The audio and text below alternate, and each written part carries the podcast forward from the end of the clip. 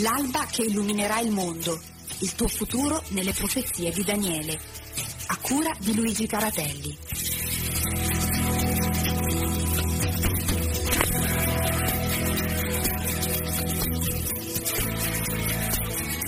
Eh sì, ci siamo, siamo pronti per questa nuova diretta dell'alba che illuminerà il mondo. Eh, un, una rubrica che prende spunto dalle profezie di Daniele, quindi la storia, la vita del profeta Daniele, le profezie, le visioni che ha avuto, proprio perché sono importanti anche per il nostro tempo. Ecco una cosa interessante che magari dirò dopo, mentre permetto ai nostri ospiti di salutare. Ciao Paolo, ciao Luigi, benvenuti. Saluti, saluti, saluti a tutti i villeggianti che ciao, sono ciao. che sono in certo con questo caldo ecco un po' di mare sicuramente o montagna fa bene. Allora eh, pensiamo una cosa che il libro del profeta Daniele è un libro che ci presenta la vita di questo uomo la vita la fede di questo ragazzino che poi vediamo ecco arrivare fino a tarda età. E ciò che eh, si nota particolarmente fin dal primo capitolo del libro di Daniele riguarda l'adorazione all'unico vero solo Dio e su questo un po' tutta la storia di Daniele ecco eh, si intreccia con la, l'adorazione, l'ubbidienza al solo vero Dio, ostacolato spesso da, dai re che invece avevano altre idee che loro stessi si sentivano delle divinità. E Daniele, fin da piccolo, fin da giovinetto, è stato molto fedele in questo. Quindi penso che nel nostro tempo imparare da Daniele ci servirà, perché anche noi siamo costantemente e continuamente chiamati a ricordarci di chi siamo figli e chi è il nostro Dio e come Lui desidera essere adorato. Questo è molto importante. Sapete che abbiamo una sorpresa oggi. Abbiamo in collegamento telefonico un nostro ascoltatore che eh, ha da dire qualcosa su quella che è stata la puntata scorsa in cui abbiamo parlato di, di mediazione, di Gesù che è l'unico mediatore, ma che oggi purtroppo nel mondo cristiano ecco, si trova cerchiato da tantissimi mediatori che vogliono far meglio di lui. Vediamo un pochino, intanto andiamo a salutarlo. Pronto? Sì, pronto? Buongiorno Filippo, come stai? Ah, a posto, grazie, tutto bene. allora Filippo, da quanto tempo ascolti Radio Voce della Speranza? Ma saranno parecchi anni quindi un bel po' di tempo. Abbiamo fatto un po' di strada insieme sì, allora. Sì. Okay. Esatto, sicuramente. allora Filippo, la volta scorsa tu hai, dopo la fine della puntata, hai mandato, mi hai mandato un messaggio proprio eh, ecco, esprimendo quella che è la tua fede e il, diciamo, vuoi tu un pochino dire con le tue parole quanto è importante per te quegli argomenti che stiamo trattando in questa rubrica, no? l'alba che illuminerà il mondo, in relazione proprio all'adorazione, alla riconoscenza al grande mediatore. Sì, ehm, cercherò di, dire, di, esprimermi al meglio. Praticamente la volta scorsa ho acceso la radio purtroppo un po' in ritardo.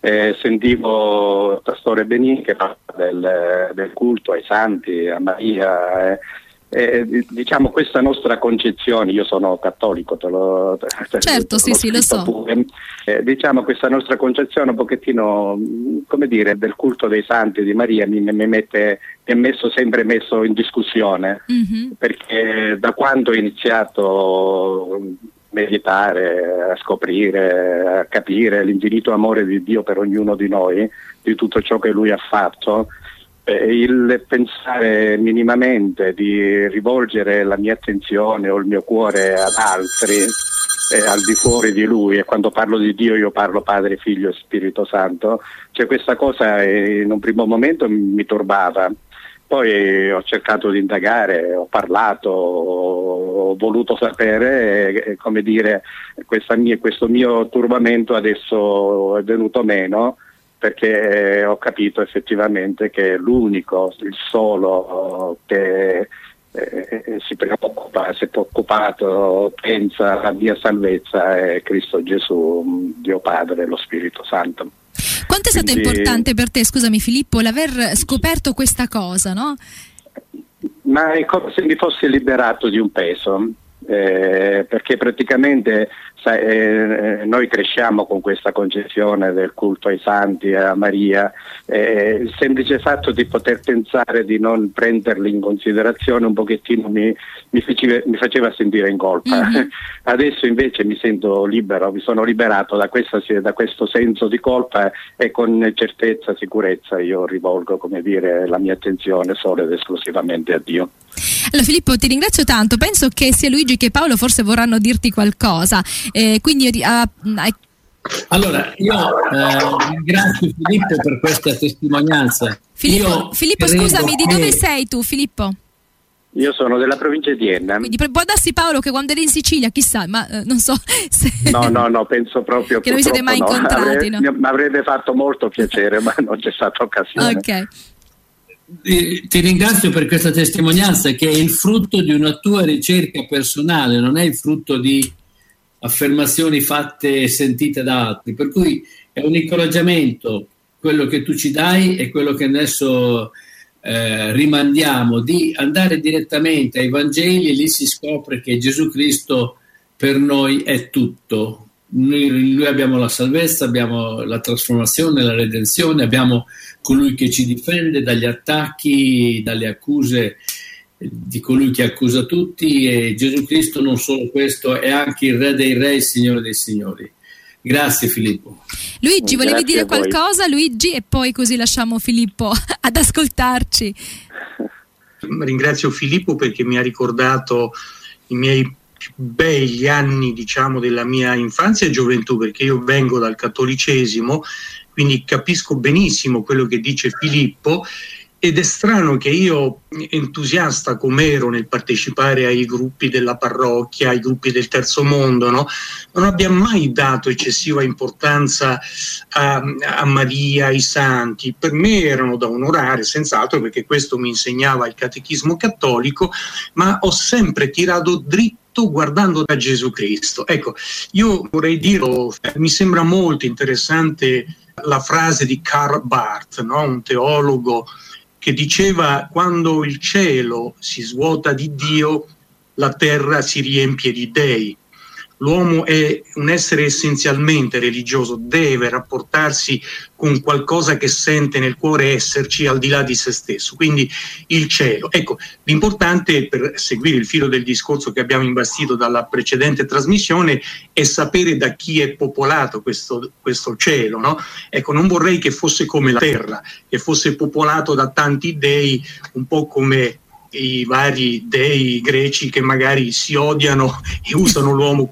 In cielo c'è ben altro, grazie a Dio, c'è un intermediario e ci sono probabilmente anche personaggi di cui eh, lascerò che ne parli Paolo perché è molto importante. Ecco, io mh, volevo dire, visto che Filippo mi pare che l'altra volta ha detto è arrivato in ritardo, farei un brevissimo riassunto eh, sul fatto che partendo da Daniele si scopre che a Daniele le più belle profezie gli vengono comunicate da Gabriele, un angelo importante in cielo probabilmente.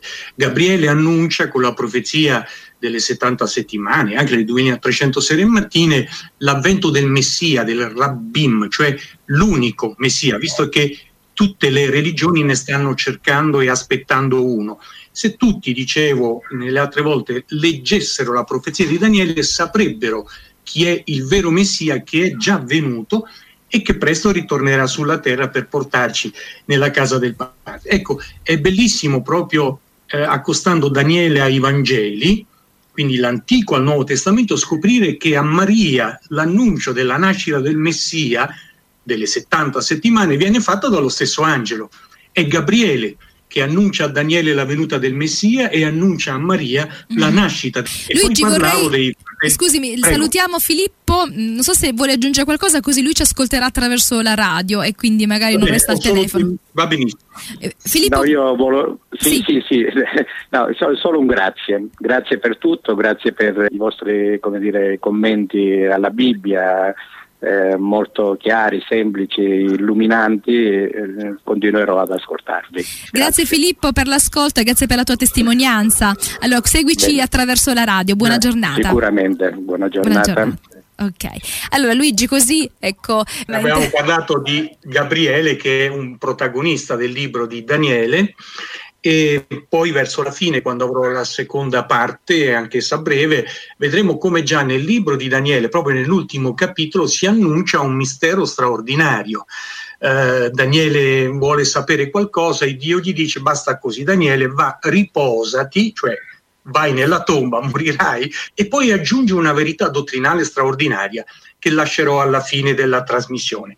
E concludo dicendo che invece, avendo citato Karl Barth, nel momento in cui il cielo si svuota di Dio, cioè della verità su Dio attraverso la Bibbia, la terra si riempie di dei, di santi, di, di madonne, diciamo, con tutto il rispetto perché ai santi e eh, alle madonne come me un tempo ci credono, ci credevano, insomma, in maniera... Ecco, quello che è importante è che esiste, perché abbiamo parlato di profezia che porta all'oggi per capire il nostro oggi, è che a livello delle altre religioni messia ci sono molte cose interessanti ma anche molti problemi che eh, dovrebbero essere evidenziati per non cadere in un baratro, vittime degli dei anziché abbracciati dal Dio, dal Padre.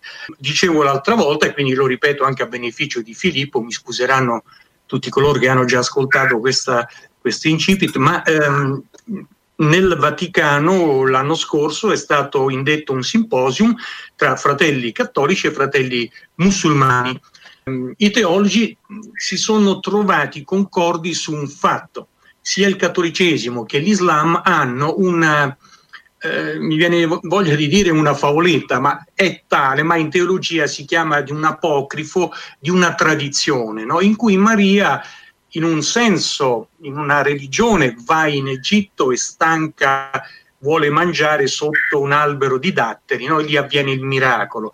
Nell'altro senso, in Islam, Maria torna dall'Egitto e comunque si ferma sotto un albero perché è stanca e vuole mangiare. Ecco, i teologi eh, prote- eh, cattolici scusate, e gli eh, musulmani in quel simposium che era intitolato proprio I datteri di Maria, si sono ritrovati su questo messaggio, tra virgolette, che viene da due elementi apocrifi, due scritti apocrifi, non è biblico, no?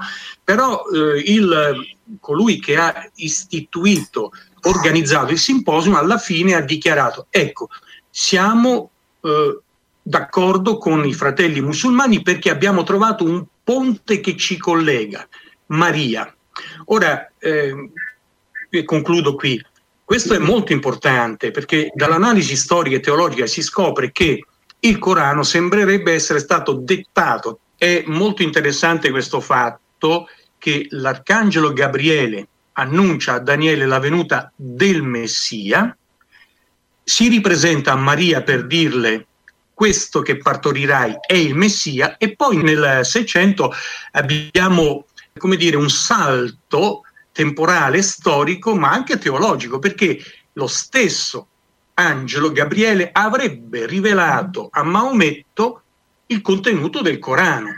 Ora, nel Corano, con tutto il rispetto per il libro sacro dei fratelli musulmani e dei fratelli musulmani che credono nel loro libro, c'è un'incongruenza, perché se lo avesse dettato veramente Gabriele, allora lì nel Corano troviamo che Gesù è abbastanza sminuito, non è il Messia annunciato da Daniele e da Gabriele, è un profeta importante, ma meno importante di Maometto. Anzi, si dice che, non so dove l'abbiano trovato, ma si dice che Gesù ha annunciato Maometto. Ecco, questo è un anacronismo storico e dottrinale, teologico. Non è così.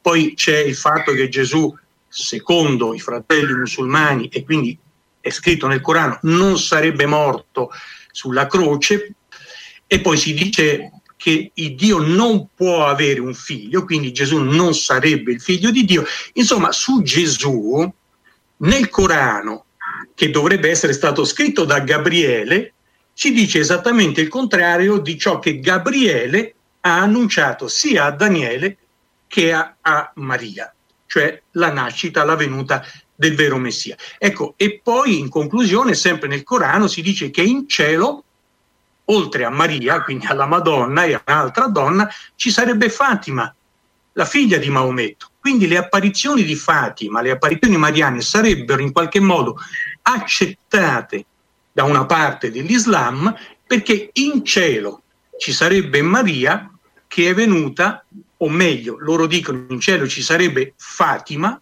oltre a Maria, che è apparsa nel villaggio portoghese di Fatima per darci dei messaggi. Allora ecco, concludo. Maria diventa un punto di aggregazione, mentre Gesù scompare. È esattamente il contrario di quello che dice la Bibbia. Ma allora Maria, Fatima, sono in cielo, questa patata bollente la lascerei a Paolo che può continuare sul discorso teologico de, su chi popola il cielo. Ok sì, Paolo. Eh, ti ho seguito Luigi, eh, dicevo spero che non tocchi quell'argomento perché altrimenti mi brucia il pensiero, invece non l'hai toccato l'argomento che voglio, non ci siamo messi d'accordo ed è andata bene. Allora, eh, tu hai menzionato Gabriele. Gabriele nella Bibbia è uno degli angeli principali.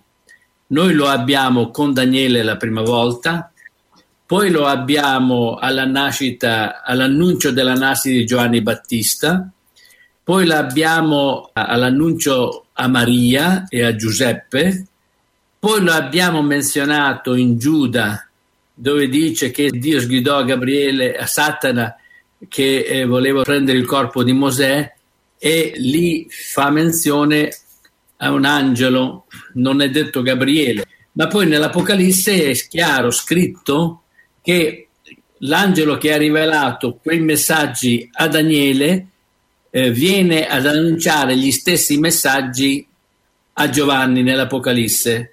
L'Apocalisse inizia e esordisce così la rivelazione di Gesù Cristo che Dio gli ha dato per annunziarla agli uomini ed egli l'ha fatto tramite il suo angelo. Ora Gabriele annuncia, approfondisce a Giovanni l'Apostolo, l'Evangelista, l'autore dell'Apocalisse, annuncia e approfondisce il messaggio che già Gabriele aveva annunciato a Daniele, ragion per cui molti sono coloro che pensano che anche l'autore dell'Apocalisse, Giovanni l'Evangelista, sia stato istruito la rivelazione sia stata data a lui da Gabriele. Ora, ammesso che sia lui o comunque un altro angelo informatore che non sappiamo, non ci è detto niente, ma proprio perché non ci è detto niente si pensa che sia Gabriele, perché gli annunci più importanti li abbiamo da parte di Dio attraverso questo angelo. Ora è interessante che Gabriele stesso, che sicuramente è un essere molto vicino a Dio, rifiuta ogni forma di onore, di omaggio da parte di Giovanni l'Evangelista. Se Gabriele, che è un personaggio di tale rilievo, e altri autori hanno detto che Gabriele è intervenuto diverse volte nella storia per assistere, per proteggere, per portare avanti col popolo di Dio i, i piani di Dio per la salvezza. Se Gabriele, che occupa una simile posizione, non ha accettato alcuna forma di, di, di onore, di omaggio, di preghiera, come possiamo noi pensare che degli esseri limitati come noi, dichiarati santi da qualcuno che pretende di poterlo fare, possiamo rivolgere a questi esseri come noi onore, possiamo attingere i messaggi, possiamo rivolgere le nostre preghiere, la, la nostra, adesso non voglio usare la parola adorazione, anche se in realtà si tratta di adorazione, la nostra venerazione. C'è Scusami nella... Paolo, siccome i nostri ascoltatori sono molto attenti, no? Allora Giuseppe ci precisa. Quello che contese il corpo di Mosè era l'arcangelo Michele, che noi eh, pensiamo e sappiamo che è Gesù. E troviamo sì che eh, ad esempio nella, nella, Bibbia, soprattutto nell'Antico Testamento, quando si parla ad esempio dell'angelo dell'Eterno, a cui non viene dato un nome, è l'unico che accetta adorazione. Quindi per questo, ecco, quando si parla dell'angelo grazie, dell'Eterno, il Michele. Grazie della precisazione. Mi rifaceva un commentario che mette eh, Gabriele in sintonia con, quest- con l'azione di Michele. Grazie. Ora, adesso tu hai detto anche un'altra cosa che mi ha fatto venire in mente un altro pensiero. Ripeti un pochino l'ultima frase, no. per favore. Allora, ho detto che si parla di Michele e poi troviamo anche l'angelo dell'Eterno, che è l'unico che riceve adorazione nella scrittura. E quando si l'angelo parla di lui si dice che è Dio. Quando ci si rivolge a lui l'angelo, si... L'angelo dell'Eterno è un'espressione che indica eh, vari interventi. L'angelo dell'Eterno interviene con Agar, poi interviene con Abramo, poi interviene con eh, Giacobbe, poi interviene e con, eh, con la moglie di Manoa, giusto? La poi moglie di Manoa che era di Sansone, di Sansone. Mm-hmm. Eh, interviene con, con Gedeone. Insomma, noi ci troviamo diverse volte questo personaggio che interviene nella storia sacra E c'è un testo nel Nuovo Testamento che parla, un lungo sermone, un lungo messaggio che viene rivolto ai capi del Sinedrio da Stefano, che parla di questo angelo e poi a un certo punto dice che costui è Gesù Cristo.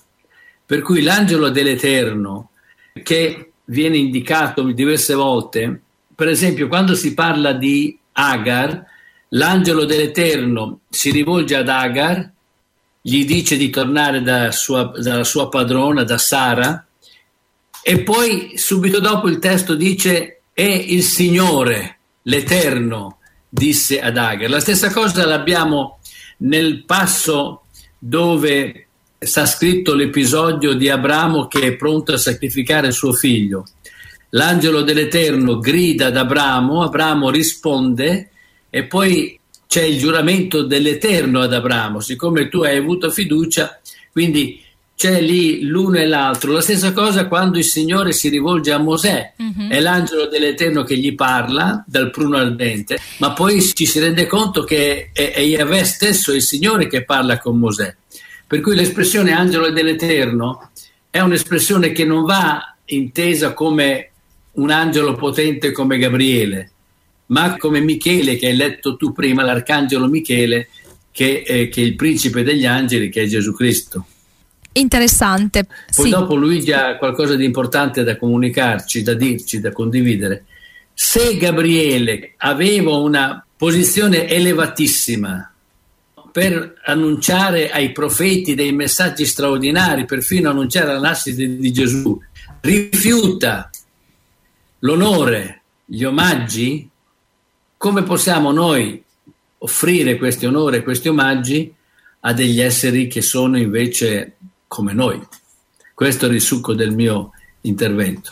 Allora, prima di dare la parola a Luigi, direi di fare una pausa musicale e intanto facciamo i saluti alle persone che ecco, ci hanno mandato i loro saluti attraverso la pagina Facebook. Quindi salutiamo Salvatrice da Piazza Armerina, eh, Simona da Lentini, credo che sia Lentini in questo momento, poi c'è Deborah e poi Giuseppe e Daniele Arena. Quindi sono, ecco, ci hanno voluto lasciare i loro, i loro messaggi e i loro, i loro, saluti. Volevo fare ascoltare un brano, Luigi Paolo, che, mh, di Angelo Maugeri, un cantautore cristiano, che secondo me si intona molto bene con quanto stiamo dicendo. Il titolo è Prendi il tuo posto, oh Dio. Io credo che nel nostro tempo abbiamo tolto il posto a Dio.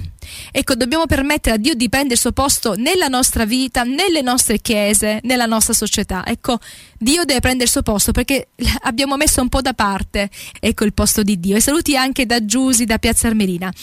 Quindi voglio farvi ascoltare, vedrete anche il video di questo brano, Prendi il tuo posto Dio, riflettiamo sulle parole, è una preghiera questo, questo brano, riflettiamo sul, su queste parole perché tutti abbiamo bisogno che Dio prenda il suo posto nelle nostre vite.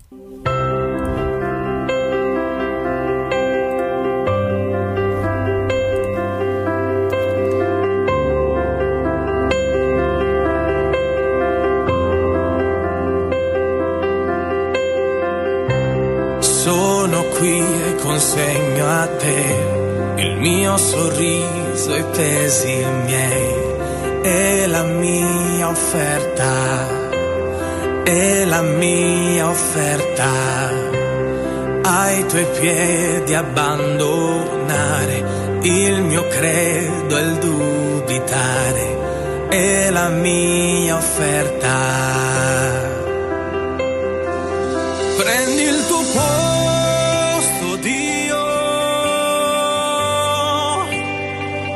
regna sulla mia vita, regna sulla mia vita, prendi il tuo posto Dio, regna sulla mia vita, regna sulla mia vita. Sono qui e consegno a te il mio sorriso e pesi miei e la mia offerta e la mia offerta. Ai tuoi piedi abbandonare il mio credo e il dubitare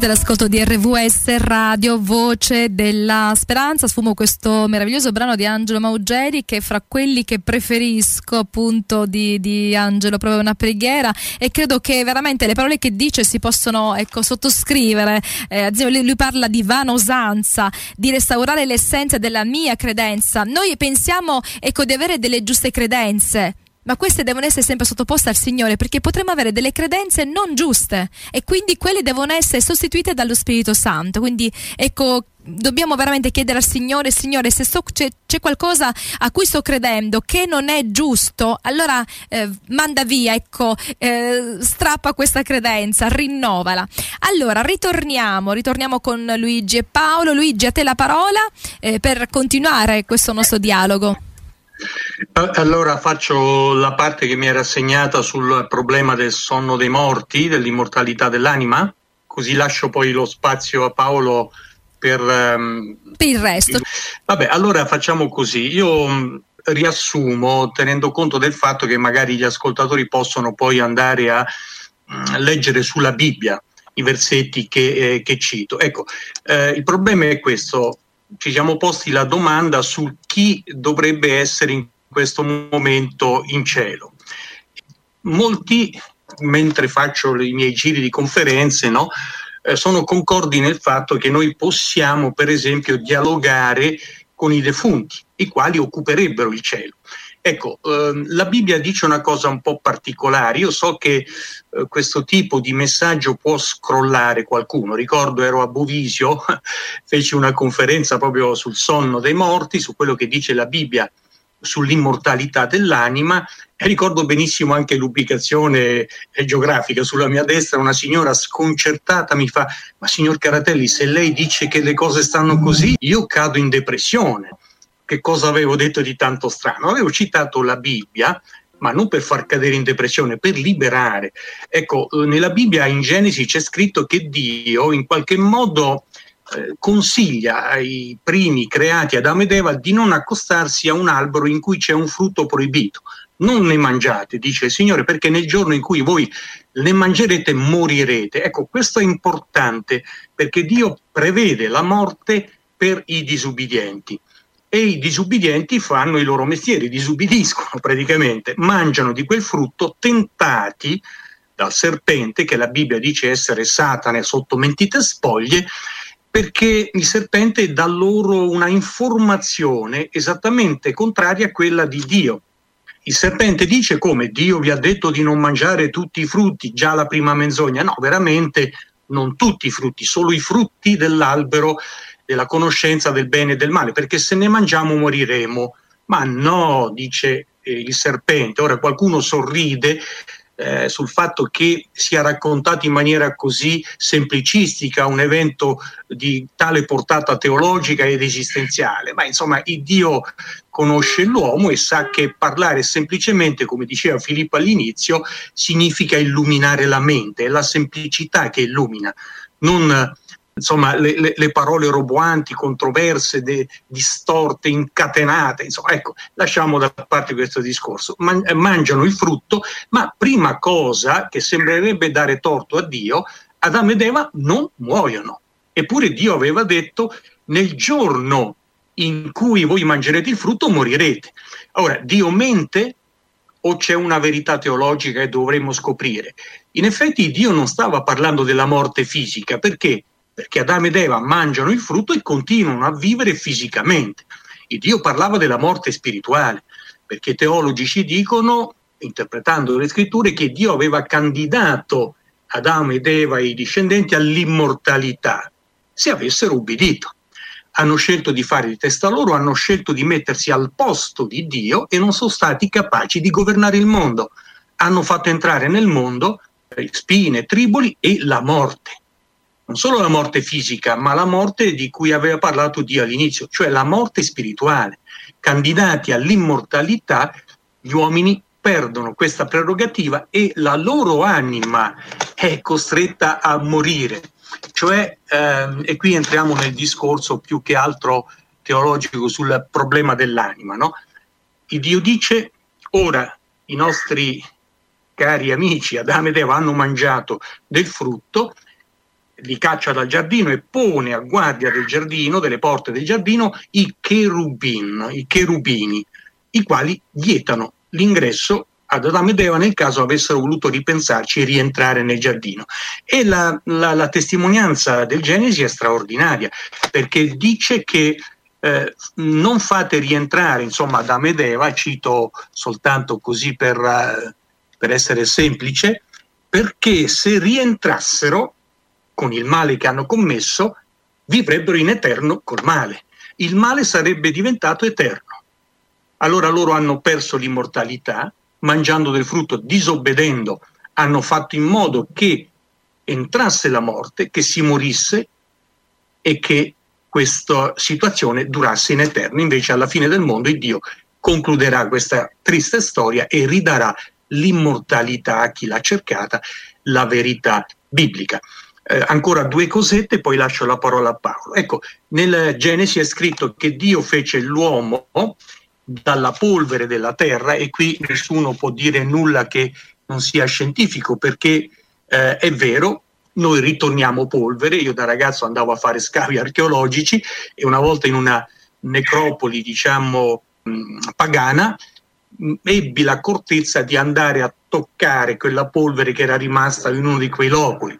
Non era polvere dell'essere umano dissolto, ma c'è un'idea di quello che significa polvere sei e polvere ritornerai. E nella Bibbia, forse questo sconvolgerà molti, non c'è mai scritto che l'anima vivrà in eterno. Infatti il testo sta, a cui stavo accennando dice l'uomo, eh, Dio fece l'uomo dalla polvere della terra, gli soffiò nelle narici un ruach, un neshama in altre versioni, quindi un vento, e l'uomo divenne anima. E l'uomo divenne l'anima. Quindi Dio non dà l'anima all'uomo quando lo crea. Lo spirito di Dio che incontra la polvere della terra rende quella polvere animata. L'anima è quella. Infatti, più coerentemente, la Bibbia dice in Ecclesiaste, l'uomo quando muore, eh, la, la polvere va alla terra e lo spirito torna a Dio. Non c'è in nessun posto nella Bibbia l'idea che l'anima sia immortale. Anzi, Timoteo nel Nuovo Testamento, prima Timoteo, capitolo 6, versetto 16, dice che Dio è il re dei re, il signore dei signori, il quale solo possiede l'immortalità, cioè solo Dio possiede l'immortalità e non l'uomo. E termino ritornando a Daniele, e quindi lascio poi lo spazio a Paolo perché su questo tema c'è da dire molto altro, ma vedremo se possiamo dire qualcosa più avanti. Ecco, l'Ecclesiaste dice, sarebbe stato scritto da Salomone praticamente, i viventi sanno che morranno, ma i morti non sanno nulla. E non c'è più per essi alcun salario perché la loro memoria è dimenticata. E poi questo è importante perché dice il loro amore, il loro odio, la loro invidia sono periti e non hanno mai più nulla da fare con tutto quello che c'è da fare sotto il sole. Come sarebbe a dire, se nelle sedute medianiche i morti appaiono, si dice, e quindi hanno sapienza, intelligenza, fanno qualcosa, e come mai la Bibbia dice che invece no, questo non è possibile? E quindi concludo tornando a Daniele eh, parlando del più bel capolavoro di Gesù sul tema della morte che è contenuto in Giovanni capitolo 11. Gesù riceve una notizia, è distante circa 6 chilometri dal paese dove vive il suo amico Lazzaro e la notizia è che Lazzaro è ammalato.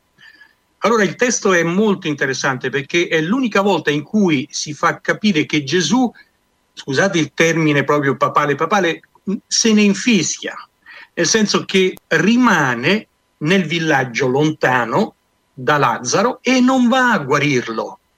Non va a guarire uno strano atteggiamento da parte di Gesù che invece quando è chiamato a fare guarigioni interviene immediatamente. Eh, a breve, o ve lo potete leggere, capitolo 11 di Giovanni, del Vangelo di Giovanni, eh, logicamente rimase tre giorni lì in quel villaggio lontano da Lazzaro, Gesù, e Lazzaro muore. A quel tempo una malattia era facilmente la, l'anticamera della morte. E allora Gesù dice ai discepoli, andiamo, il nostro amico Lazzaro, insomma, è, si è addormentato. Ecco, attenzione a questo termine. Però prima Gesù aveva detto ai discepoli che Lazzaro era morto e i discepoli notano l'incongruenza. Signore, ma se tu dici che si è addormentato, allora sarà salvo. E Gesù disse, lo sottolinea Giovanni, proprio perché Gesù con questa azione sta portando il lettore alla conoscenza della realtà del regno ultraterreno, no? che non è popolato di spiriti e defunti. Gesù dice no, Lazzaro è morto. Quindi arrivano al villaggio e eh, Marta gli va incontro e gli dice Signore, se tu fossi stato qui, mio fratello sarebbe ancora vivo. Gesù le dice ma tuo fratello resusciterà. E Marta dice una cosa interessante, qui mi ricollego a Daniele. Ma sì, Signore, io so che mio fratello risusciterà, ma alla resurrezione degli ultimi giorni, cioè quando tu tornerai alla fine del mondo. Io lo voglio adesso risuscitato. Quindi Marta sta dicendo una cosa che la Bibbia ha sempre detto. Daniele, infatti, e concludo, quando dice al Signore, Padre, io vorrei che tu mi spiegassi questa profezia, il Dio gli risponde, Daniele, tu va, riposati, cioè muori, entra nella tomba e poi risorgerai alla fine dei tempi per ricevere la tua parte. Vedete, la Bibbia non è mai in contraddizione con se stessa. Marta sta ripetendo questa bellissima notizia che Dio dà a Daniele, tu morirai, rimarrai nella tomba nel silenzio, alla fine dei tempi risorgerai. Ma allora in cielo chi c'è se non ci sono neppure i morti? Lascio la patata bollente a Paolo. Ma non so se si può dire che questa è patata bollente. Io credo che dietro questo ragionamento che tu, Luigi, hai fatto c'è una delle più grandiose, c'è la più grande verità della Bibbia. La Bibbia fondamentalmente è la rivelazione degli atti della natura e dell'essere di Dio. L'Apocalisse si introduce dicendo la rivelazione di Gesù Cristo. E Gesù Cristo stesso, parlando con i farisei, arriva a dire eh, le scritture rendono testimonianza di me. Perché è questo un tema importantissimo? Perché entra nel pieno della questione della vita. Tu hai citato un testo di Timoteo dove hai detto che solo Dio possiede l'immortalità. Ma al di là di questa affermazione che possiede l'immortalità solo lui, cioè lui solo è immortale, la Bibbia dice molto di più su Dio. La Bibbia dice che egli è la vita e che offre la vita e che dona la vita. La vita non è qualcosa che noi abbiamo per un certo periodo e poi dopo se ne va. La vita è in Dio. Eh, il nome di Dio nell'Antico Testamento, che lo ritroviamo in, altri, in altre spiegazioni nel Nuovo, il nome di Dio nell'Antico Testamento è Yahweh. Yahweh significa colui che vive, quando si rivolse a, a Mosè sul, nella prima, prima, occasione che si è manifestato a Mosè, dice io sono quelli che sono. l'io sono ti manda. Ora, l'affermazione lì, io sono quelli che sono, in realtà nell'originale non c'è la parola Yahweh, però c'è il verbo hayah, che è il verbo essere. La parola Yahweh è un, uh, un verbo che nella forma grammaticale ebraica è un piel, che significa un verbo causativo. Colui che è e che fa essere. La vita viene da Dio. Il peccato ci ha tolto l'immortalità perché ci siamo separati dalla fonte della vita, da Dio. Il Dio vuole donarci la vita e per rendercela accessibile è venuto in Gesù Cristo che è, si definisce la resurrezione e la vita, la via, la verità e la vita. Si, eh, e Gesù porta in se stesso il nome di Yahweh. La parola Yoshua, da cui viene Gesù, significa Yahweh che salva. Ora, parlare della, dello stato dei morti è l'altra faccia della medaglia che ci porta a dover scoprire chi ha la vita. Se la Bibbia dice che solo Dio è immortale, dice una grande verità, ma quando la Bibbia dice che la vita l'abbiamo soltanto in Dio, dice la verità più grande, perché Dio è la vita. E vorrei leggere due testi uno si trova nell'Antico Testamento al capitolo 30, Deuteronomio, il capitolo 30, versetti 19 e 20, dice in maniera estremamente chiara e diretta, io prendo oggi a testimoni contro di voi il cielo e la terra. Ti ho posto davanti la vita e la morte, la benedizione e la maledizione. Scegliete dunque la vita affinché voi viviate, voi e la vostra progenie. E poi eh, continua, amando il Signore, il tuo Dio, ubbidendo la sua voce e tenendoti stretto a Lui, poiché Egli è la tua vita e colui che prolunga i tuoi giorni.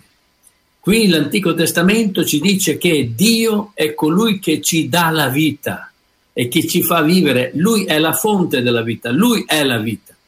Quando andiamo nel Nuovo Testamento e diamo un testo dell'Epistola di Paolo ai Colossesi, al capitolo 1, troviamo qualcosa di estremamente più vicino a noi che va nella stessa direzione.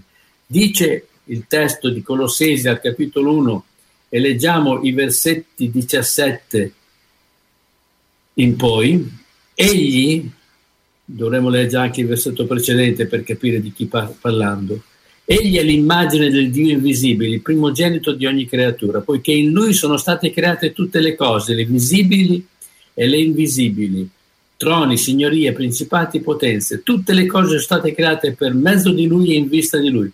Egli è prima di ogni cosa e tutte le cose sussistono in lui. Noi credenti in Gesù Cristo crediamo che non è soltanto colui che è venuto a pagare, metto una parola che non piace non mi piace tanto, ma è la parola che ci spiega meglio, a pagare per le nostre colpe, per i nostri debiti, per le nostre mancanze. Egli è colui che è venuto per rivelarci di nuovo la vita. Mi piace collegare questo a quanto ci ha detto Filippo all'inizio, quando dice che lui crede che tutto è in Dio. Ha detto una grandiosa verità il messaggio sullo stato dei morti nella scrittura non è là per dirci che i morti invece di essere lì o là non esistono più, dormono. È là per dirci che purtroppo la separazione da Dio ha causato questo ed ecco che invece abbiamo di nuovo la possibilità del rimedio a, dram- a questo dramma, a questa tragedia immane, accettando quel Gesù che è venuto per riportarci la vita. E ce l'ha riportata in una duplice maniera la prima maniera, egli è Dio, è venuto a rivelare Dio, la seconda maniera, egli l'ha data letteralmente per noi. C'è un testo molto bello che Gesù pronuncia, non c'è amore più grande che dare la propria vita per i propri amici. Gesù è venuto per portarci la vita. E questa vita, come hai accennato tu Luigi, ci sarà completamente ripristinata con la resurrezione, quando Gesù Cristo tornerà e chi è mortale, chi ha creduto in lui, chi è mortale diventerà immortale, chi è vivente ancora eh, sarà trasformato da corruttibile, cioè che si decompone, che si corrompe, che, che si perde, a incorruttibile e i morti risusciteranno anche loro incorruttibili e immortali. E la morte, dirà lo stesso, lo stesso Apostolo Paolo in quello stesso capitolo, sarà stata finalmente, definitivamente sconfitta.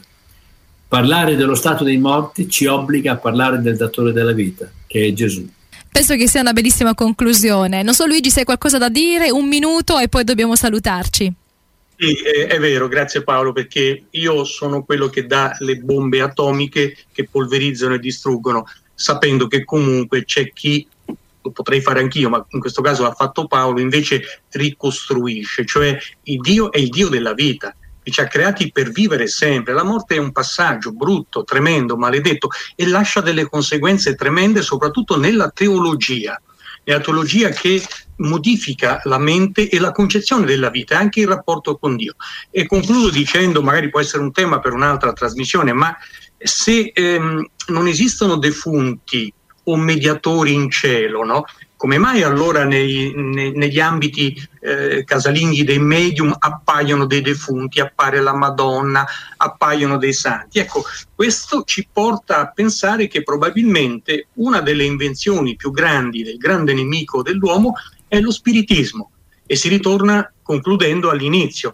La menzogna per eccellenza ad Adamo ed Eva è non morirete mai, fate quello che volete, tanto siete eterni, anche fuori dalla vita.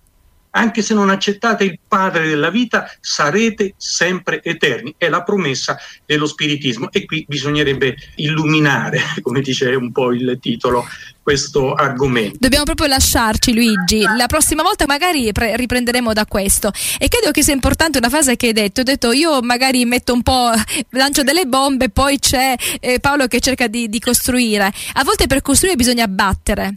Ecco, abbiamo dei muri, abbiamo dei ragionamenti che dobbiamo abbattere per costruire, quindi questo è molto importante. Se vogliamo costruire la presenza di Dio, l'esperienza con Dio, l'incontro con Dio, dobbiamo demolire tutto ciò che si frappone in noi, fra noi e Dio. E ciò che si frappone è una montagna, una lunga lista di errori, di convinzioni sbagliate, di credenze, di, eccetera. Dobbiamo salutarci. Alla prossima, alla prossima. Grazie a tutti. Grazie a tutti per stare con noi.